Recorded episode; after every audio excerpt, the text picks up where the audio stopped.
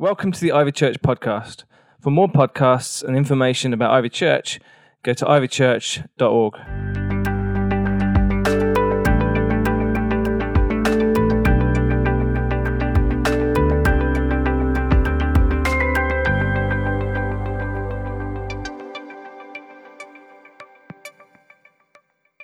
We're going to talk tonight about kingdom invasion, uh, what it looks like uh, for the kingdom of God to invade earth, to invade us, to invade our lives. Um, in, when it, it's, a, it's a hefty word. When something's invaded, it's when one kingdom or mindset is forcefully advancing in order to overtake another. And life is never the same again, is it? Life is never the same. It changes your way of life. It changes your culture. Uh, it changes your landscape. It changes your expectation. Uh, everything shifts. And uh, we're going to think a little bit about tonight about that. Now, the worship for me was just phenomenal tonight. I just, man, I could have uh, just sat in that for a very long time and just let God just move and speak. And um, I lo- the re- one of the reasons that I love worship is because it kind of reconfigures you, doesn't it? It gets you to a place where you see God for who He is. You remember who He is and what He's done. That's why we sing. That's why we sing songs that repeat as well. You know, um, I think it's really important actually when we, we, we don't clock out when we, you know, we're sitting in a, in a section and we're going over and over and we're kind of repeating that section. Don't just clock out in that moment.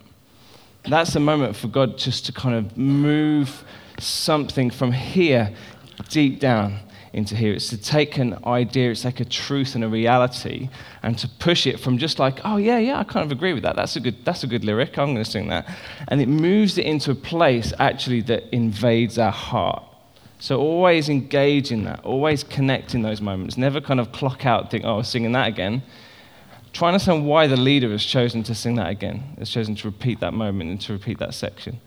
So um, I'm, I, what I love about worship in that regard is that it takes us to a place where we, um, when we're thinking about things like transformation, we're not in the situation where we're thinking, oh, wow, I, have got to do more. How am I, how am I going to do that? Uh, how am I, man, am I going to really take that on? Am I really going to push into that? And to begin from a place of worship, like we have done tonight, sets us in a situation where I'm like, well, what else can I do? When I see him for who he is, what else can I do but offer him everything? What else can I do but be abandoned to the fullness of who He is? And I think if, if I can kind of set a posture for tonight, it's that.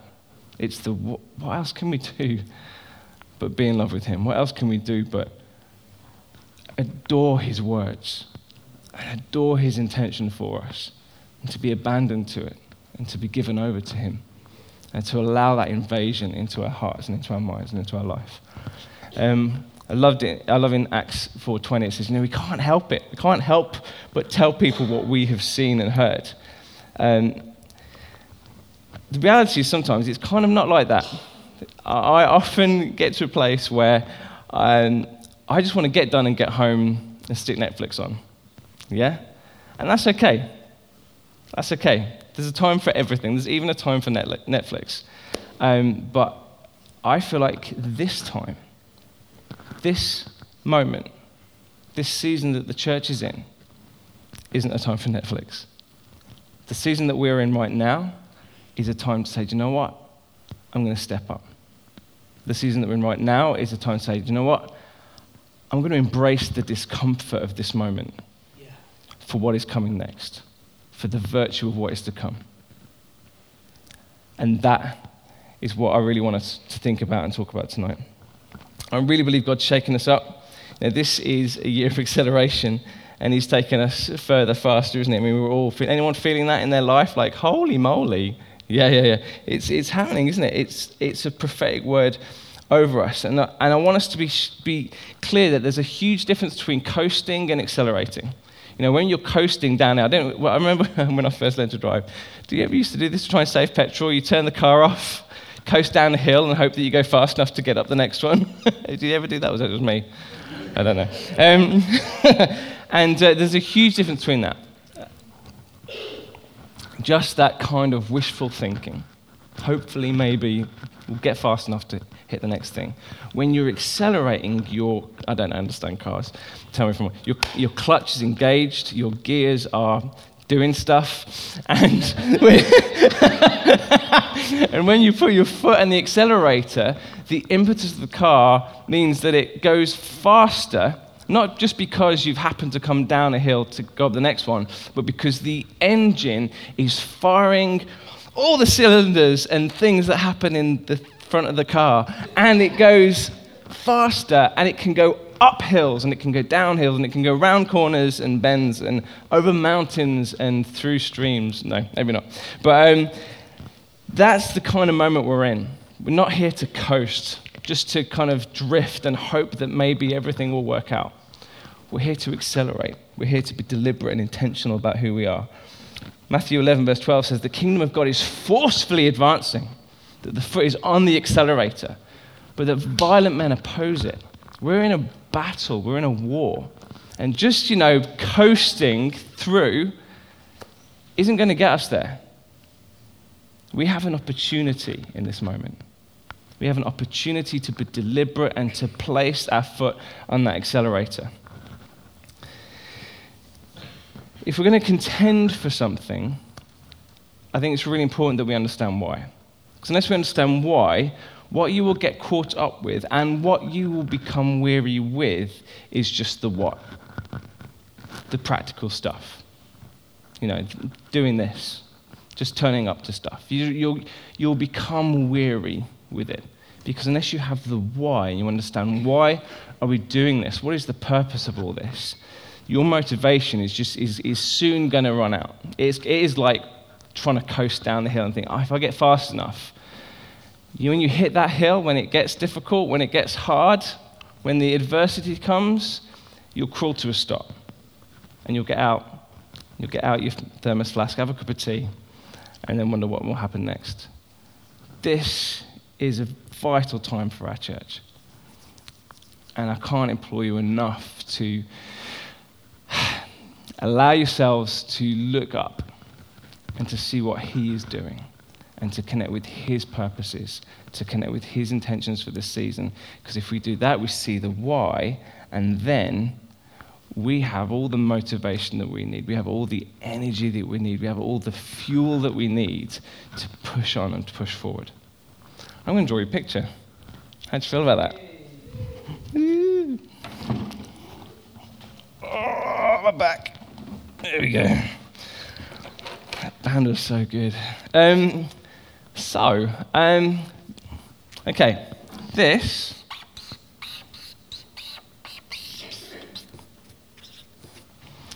is 2D, 2D Norman. Anyone here called Norman? Thanks, man. Um, this is 2D Norman. 2D Norman lives in 2D land. So there's no cubes in 2D land. What do they have? They have squares. There's this. Hey, stop it. Um, there's, no, there's no spheres in 2D land. There are just.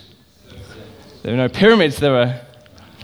There are no. I don't, I've run out of shapes. So, um, awesome. So, 2D Norman is chilling out in 2D land, feeling a bit flat, but he's, he's, he's generally quite happy. So, um, there's a little joke about being flat. Um, now, imagine one day a donut passes through 2D land. From Norman's perspective, what happens? What's the first thing he sees? He's on it, a circle. You see a circle. He's like, What is that? It says a circle. But then the circle does this weird thing. It splits in two. And one circle gets smaller and the other gets bigger. And he's like, What's that? What is it? It's there, mate. Like, it's just a it's just a donut. It's just a donut. And as the circle gets bigger on the outside and the one on the inside gets smaller, then it switches around and the one on the inside starts to get bigger again. And the, the other one gets smaller and then it becomes one circle again and then poof, it's gone. And Norman, 2D Norman's like, What was that? that's what 2D people talk like. And, and it's just a donut. It's just a donut. And the donut swings back round again, but it's kind of turned a little bit. And there's just this little dot appears like, what's that? And then it becomes an oval. And gets bigger, and then it splits in half, and these two circles. Like, what is that? It's freaking me out. And then the two circles come back together again and becomes an oval. And it gets smaller and smaller and smaller, becomes a little dot, and then poof, it's gone. What's that? It's just a donut. It's just a donut. And this, he's loving that. Um, it is just a donut. And this is what happens. This is what it's like from our vantage point when heaven invades earth. Because heaven is like a 3D object in a 2D environment. We just don't have a reference point for it. It looks like stuff, and we can kind of describe it, but in terms of truly comprehending it, that's a different thing altogether. And that's what happens. Heaven comes to earth, and it's just God's donuts. But we're like, what's that? Do you know what I mean? Have you ever been in a church service? Anyone, anyone ever, ever been healed? Miraculously healed? Look, just have a look, quick look, keep your hands up, have a quick look around the room. That's that each one of those hands is, is something impossible. Is a heaven donut going on right there. Anyone ever seen miraculous financial provision? Yeah, look around the room. These things don't happen in real life. These aren't circles and squares. These are spheres and cubes and other things. This is the reality that we live in that we serve a supernatural God, and heaven is real, and heaven impacts earth, and we see it all the time. This is our story, this is our narrative as the people of God in this world. It's you know, no longer is it that we have this crazy thing that glows on a box wrapped in gold. It's that we have this fire within us that when we ask the God of heaven to do something, things change. That's our reality. That's our narrative. That's our story. Um, I want to read to you Psalm 144. This is Psalm of David. And uh, it says this It says, Praise the Lord, who is my rock. He trains my hands for war and he gives my fingers skill for battle. He's my loving ally and my fortress, my tower of safety, my rescuer. He is my shield, and I take refuge in him. He makes the nations submit to me. Oh Lord, you are what are human beings that you would notice them? Mere mortals that you should think about them. For they are like the breath of air, that their days are like the passing shadow. Open the heavens, Lord, and come down. Touch the mountains so they billow smoke. Hurl your lightning bolts and scatter your enemies. Shoot your arrows and confuse them. Reach down from heaven and rescue me. Rescue me from deep waters, from the power of my enemies. Their mouths are full of lies. They swear to tell the truth, but they lie instead.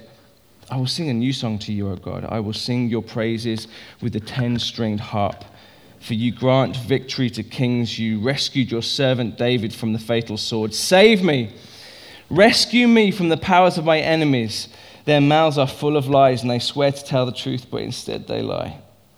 May our sons flourish in their youth like well nurtured plants. May our daughters be like graceful pillars carved, into beautif- carved to beautify a palace.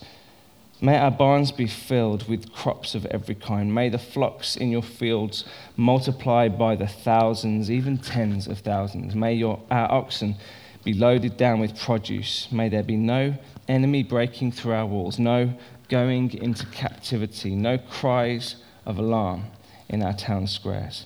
Yes, joyful are those who live like this. Joyful indeed are those whose God is the Lord. I love that song. I love that song because we can, we can think about um, heaven coming to earth and make it just not even a golden calf, more like a fluffy bunny. We go, oh, I've got the feeling. in the worship, oh, I've got the tingle. you know. We get all excited about these little things, which are brilliant because it is. It's still the donuts. But it's kind of the, the tingle is just like getting God's postcode. You know, just under, like, yeah, I get that. I understand. Isn't that amazing? Understanding the sermon is kind of like putting your feet on the welcome mat of God's front door.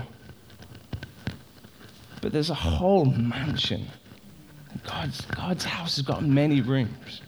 And He's calling us to step inside. He's calling us to go in and explore and encounter and experience the fullness of who He is, the fullness of heaven for us today, right now. That's what He's calling us to. So don't just stop at the funny feeling.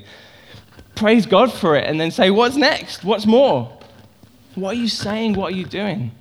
In the worship tonight, we were singing that song. And I just felt this weight, you know, God's, God's presence just pressing down on my chest. I felt, I started to cry, even though I'm a dude. And um, I was just like, whoa, God, yeah, I want you to build my life. That's what I want. Come on, just imbue within me all that you are, all of that love and grace and mercy. Speak into my life the things that you've intended, not just me making up interesting things that I think that I might want to do, but God, will you take over? Will you take over? And that's just the starting place. That weight, that tangible presence of God, it's just the starting place, and He has so much more for us. And so, I really believe that God has got for us a, a place in this season that is about His transforming power. That's what He's got for us. That's what He's got for us. We're going to look at three things, and then we're going to respond and worship. You up for that? Yeah. Yeah. Yes, I am.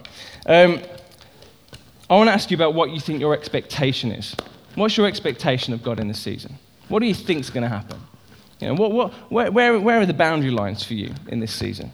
Um, we were asked this morning in Kingsway, what's the coolest thing you've ever done? What's the coolest thing you've ever done? And I was, obviously, apart from marrying the most beautiful woman in the world and being, you know, vaguely involved in producing uh, the uh, most beautiful children in the world, um, the, probably I would say that the most, the coolest thing that I've ever done, it honestly has been, was, was to make that decision to say yes to God when He said, Do you want to move from London and move up to Manchester and do this thing called Eden? Live in what was at the time the most deprived ward in Britain and be an urban missionary. I was like, Yeah. I had no idea what I was saying yesterday. But I was like, Yeah, all right, I'll go. And I think it was the coolest thing I ever did. It was the hardest thing I ever did I got to spend time with the most precious, beautiful, passionate, sacrificial people that I've ever met. That Eden team who laid everything down and moved into that community and just was like, we're going to love this place. We're going to love these people. And um, genuinely, I think that was uh, the most formative time of my life. But man, it was a learning curve as well. I remember going there and I was like, I am going to change this place. I'm going to change it. I'm going to get my Christian guns out, Jack Johnson, Tom O'Leary, and we're going to just pray the pants off this place, you know? Um, we, it's literally, we, we essentially invaded this world that was full of shaved heads and tracky bottoms. And there we were with our floppy hair and our baggy trousers, and we were like, we're going to change this place. We're gonna, we, we have the answer to everything. We have the answer to all your problems. We have the answer to all your addictions, to all your poor thinking, bad decisions, generational drug use, prostitution, neglect, violence, and knocked off DVDs. We've literally got the answer for everything. Check us out. And then ensued the hardest three years of my life.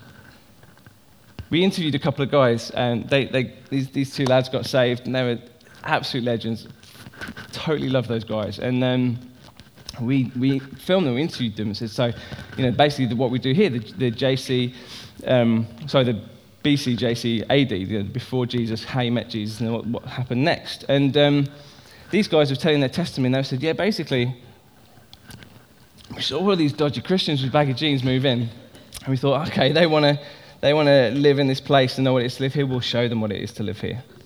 We'll make it as hard as possible for them. And that was the decision. Us arriving as a leading team evokes this decision in the indigenous people to make it flipping hard for us to be there. We're like, what the heck? And literally, it, it looked like all kinds of stuff. It looked like, um, I remember the day that they, it's, it's pretty commit, committed really, but the day that they managed to get a, a, dog poo and picked it up in a bag and then rubbed it all over our front door to, to give us a little statement about what they thought of us. I also remember trying to get it out of the keyhole with a toothbrush, which was a bad choice. you know, when you're like, don't lick your lips. Don't lick your lips.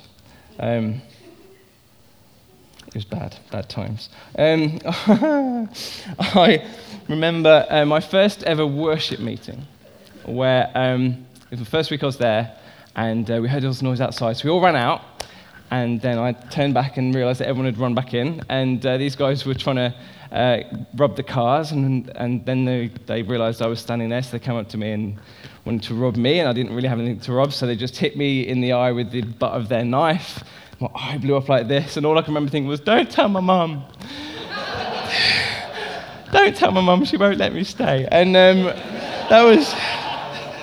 That was, that was what came into, came into my mind. I remember meeting this lad for the first time it was like, yeah, I'm a gangster, like this, proper, proper wide. It was like, what, who are you? And I was, I was there, um, I was on the door for this youth club, and he was like, I've got, and he'd got literally a bread knife and a meat knife down his tracky bottoms. And all I could think was like, dude, walk carefully.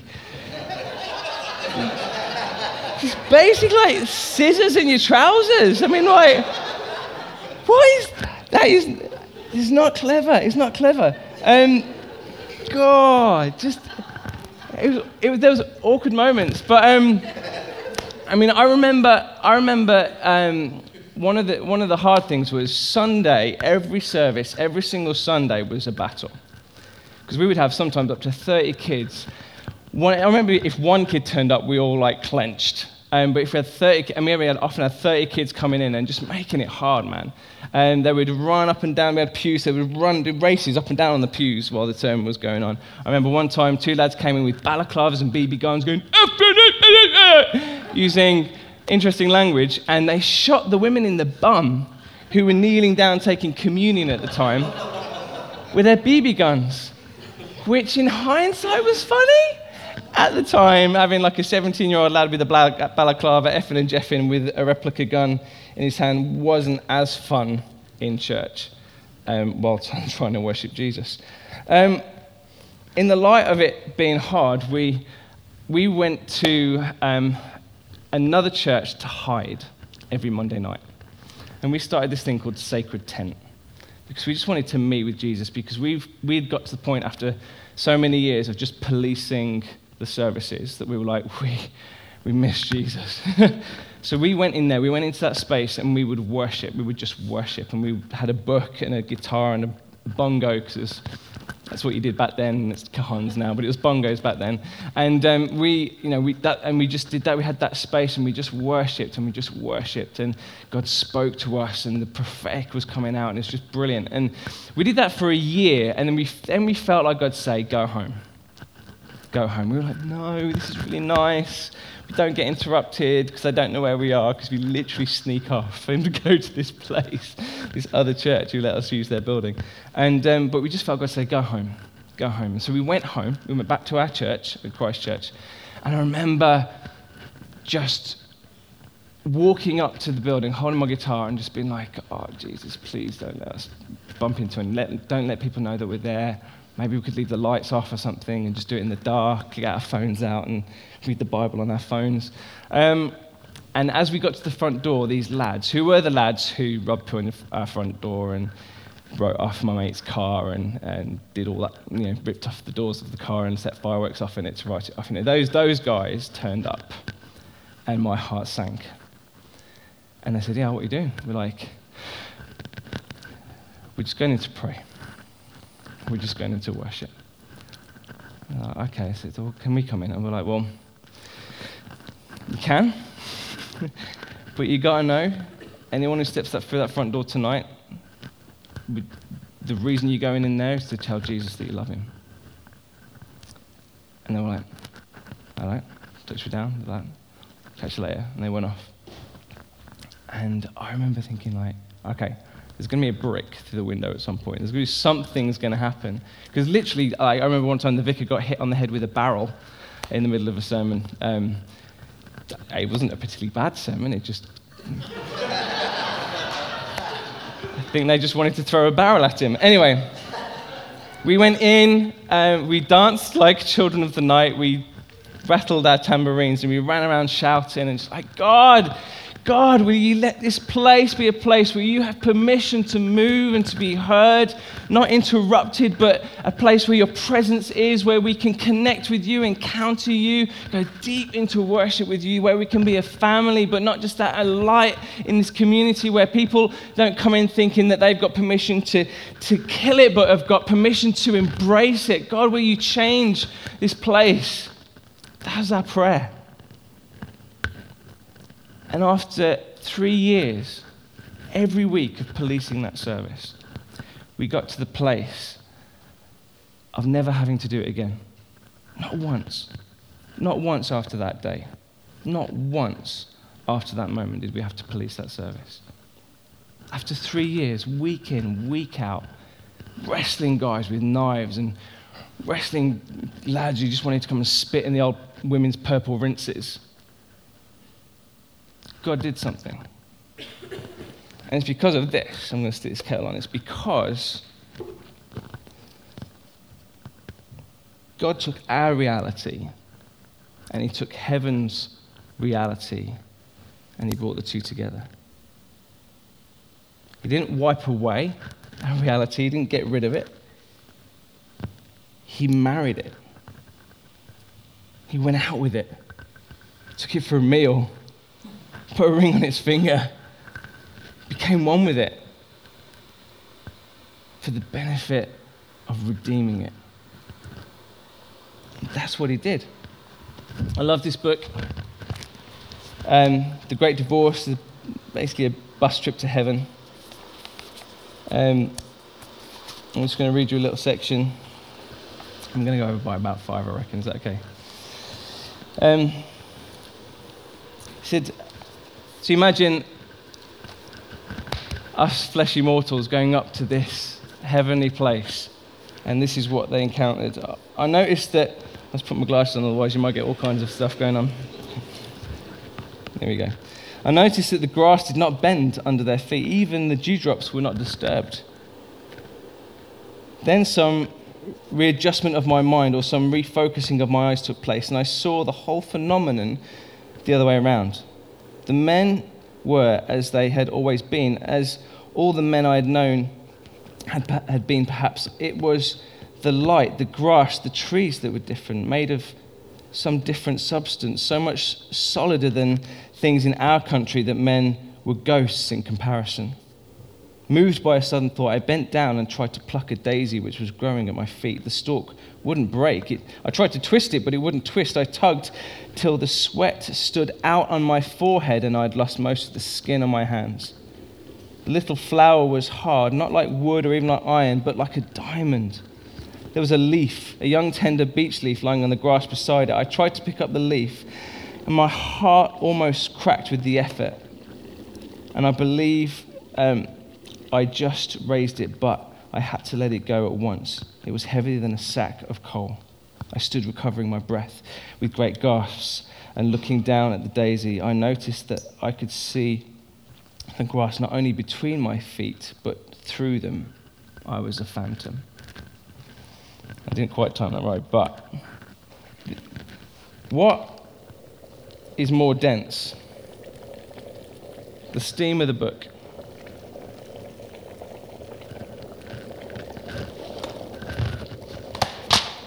This is harder, this is denser, and so without much effort, I can pass it through these water particles as they float up through the air. Jesus entered the upper room after his resurrection, in his resurrection body. He came into the upper room, though the door was locked.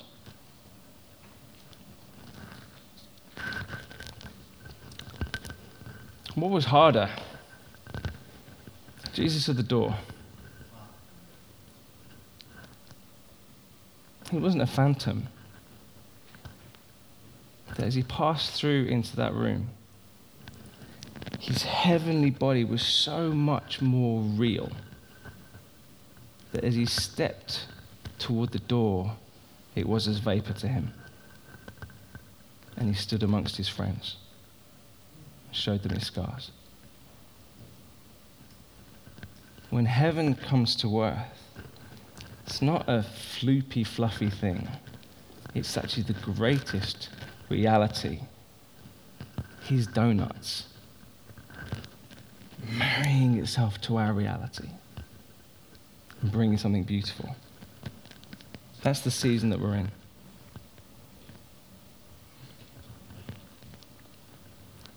Heaven coming down isn't just for a nice feeling in worship.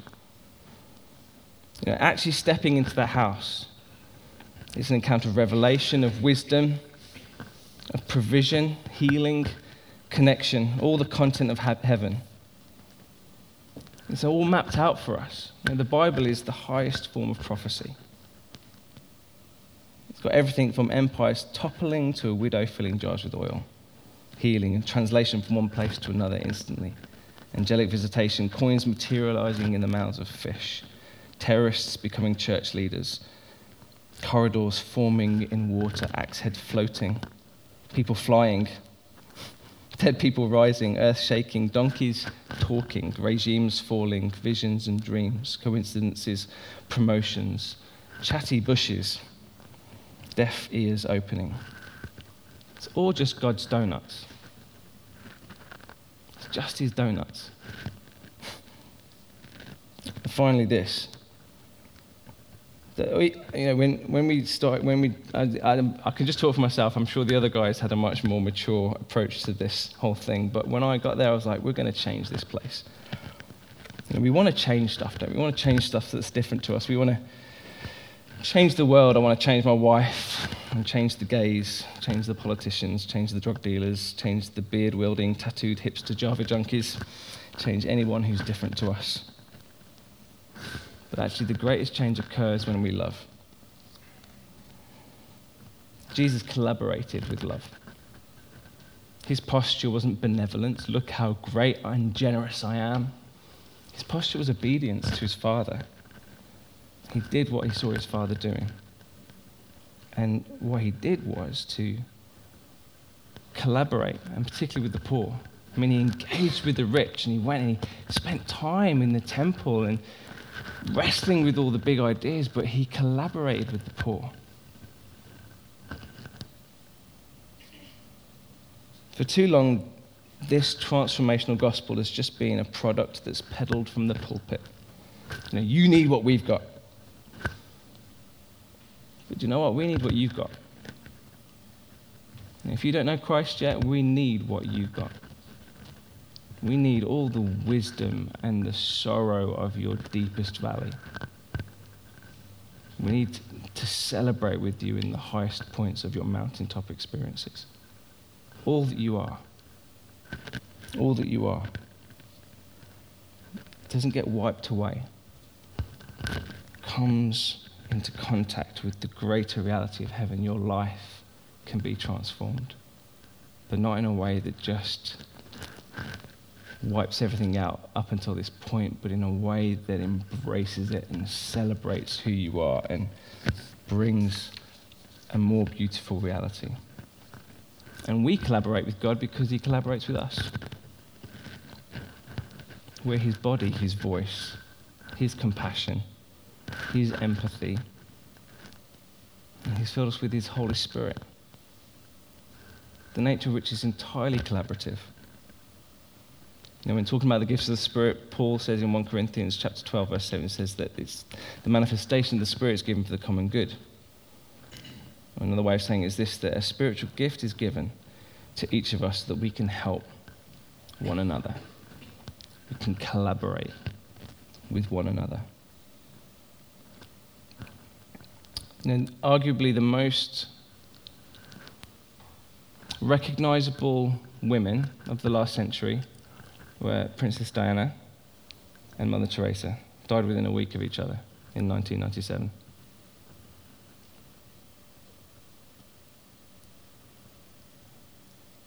All little girls and a few little boys want to grow up to be a princess, don't they? It's this slightly unattainable thing. If I wanted to be a princess, I'd have to undergo a significant amount of plastic surgery. I would have to somehow meet a prince who would somehow see it in his heart to take my hand in marriage. the odds are slim, aren't they? Let's be honest. And the reality is that, as amazing and as beautiful and as wonderful as all the things that Lady Diana did, who she was was unattainable.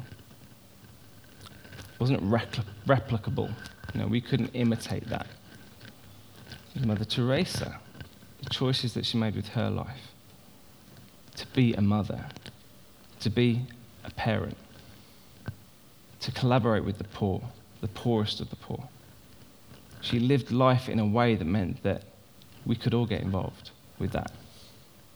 We could all embrace that cultural good. We can all be parents. We can all prefer others to ourselves. We can all love. We can all look at somebody and think, how can I raise you up? How can I prefer you to myself? And that's, that's kingdom collaboration. Living in a way that draws others in. I want to invite the band up, if that's cool.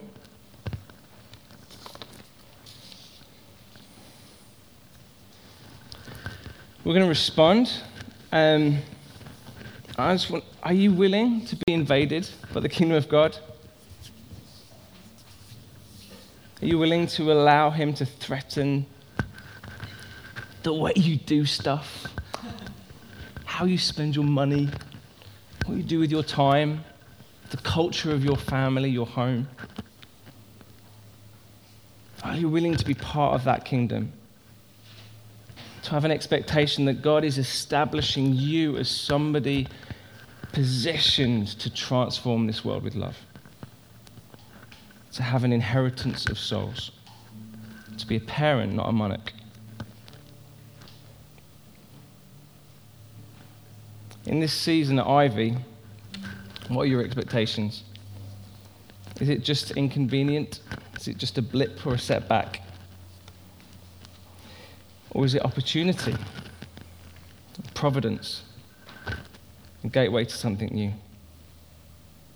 Is this just a practical thing that we're going through, or are we simply reacting to some kind of financial hurdle?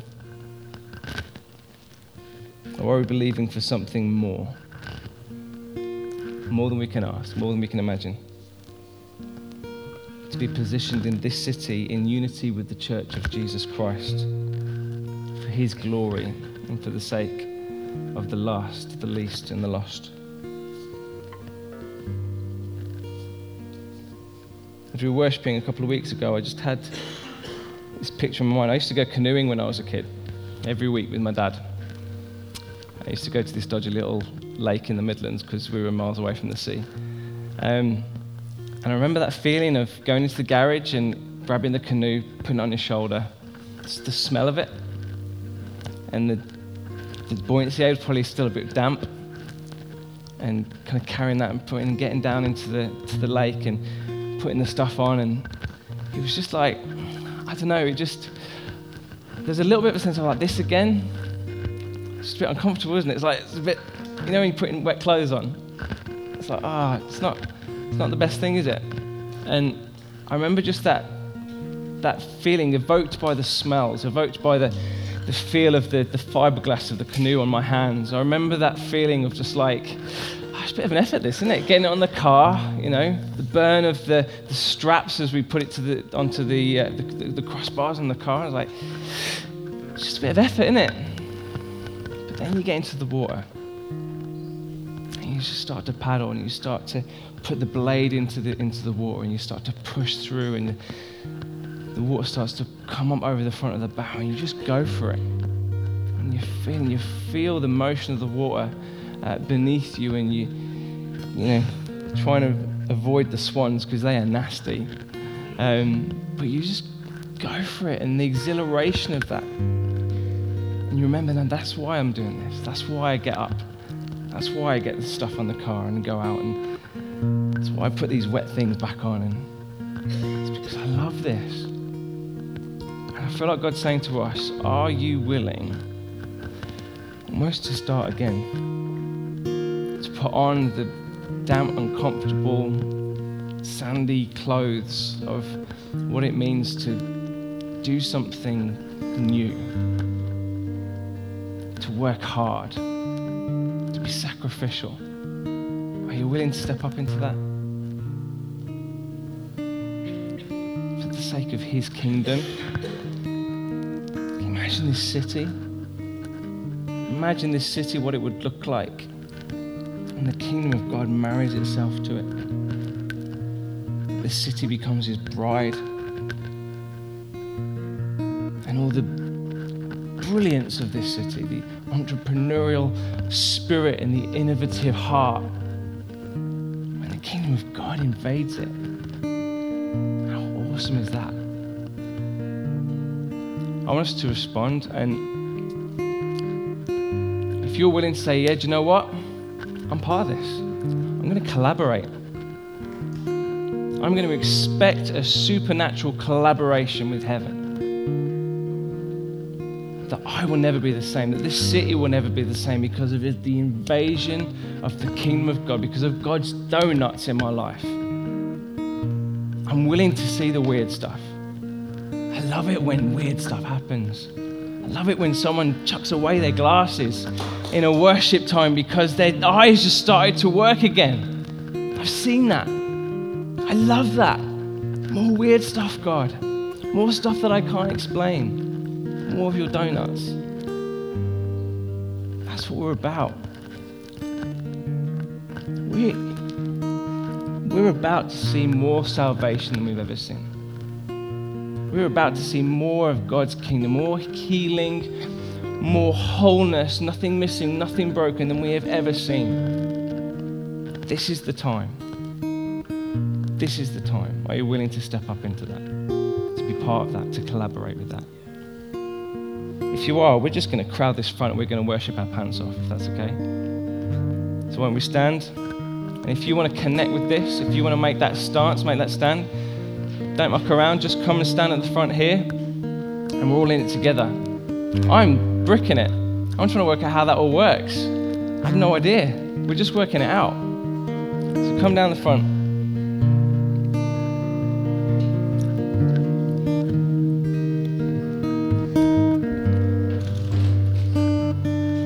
Oh thanks. We're gonna worship and we just want to allow God to speak to us. Just want to be moved. Go beyond the front door, step into his house.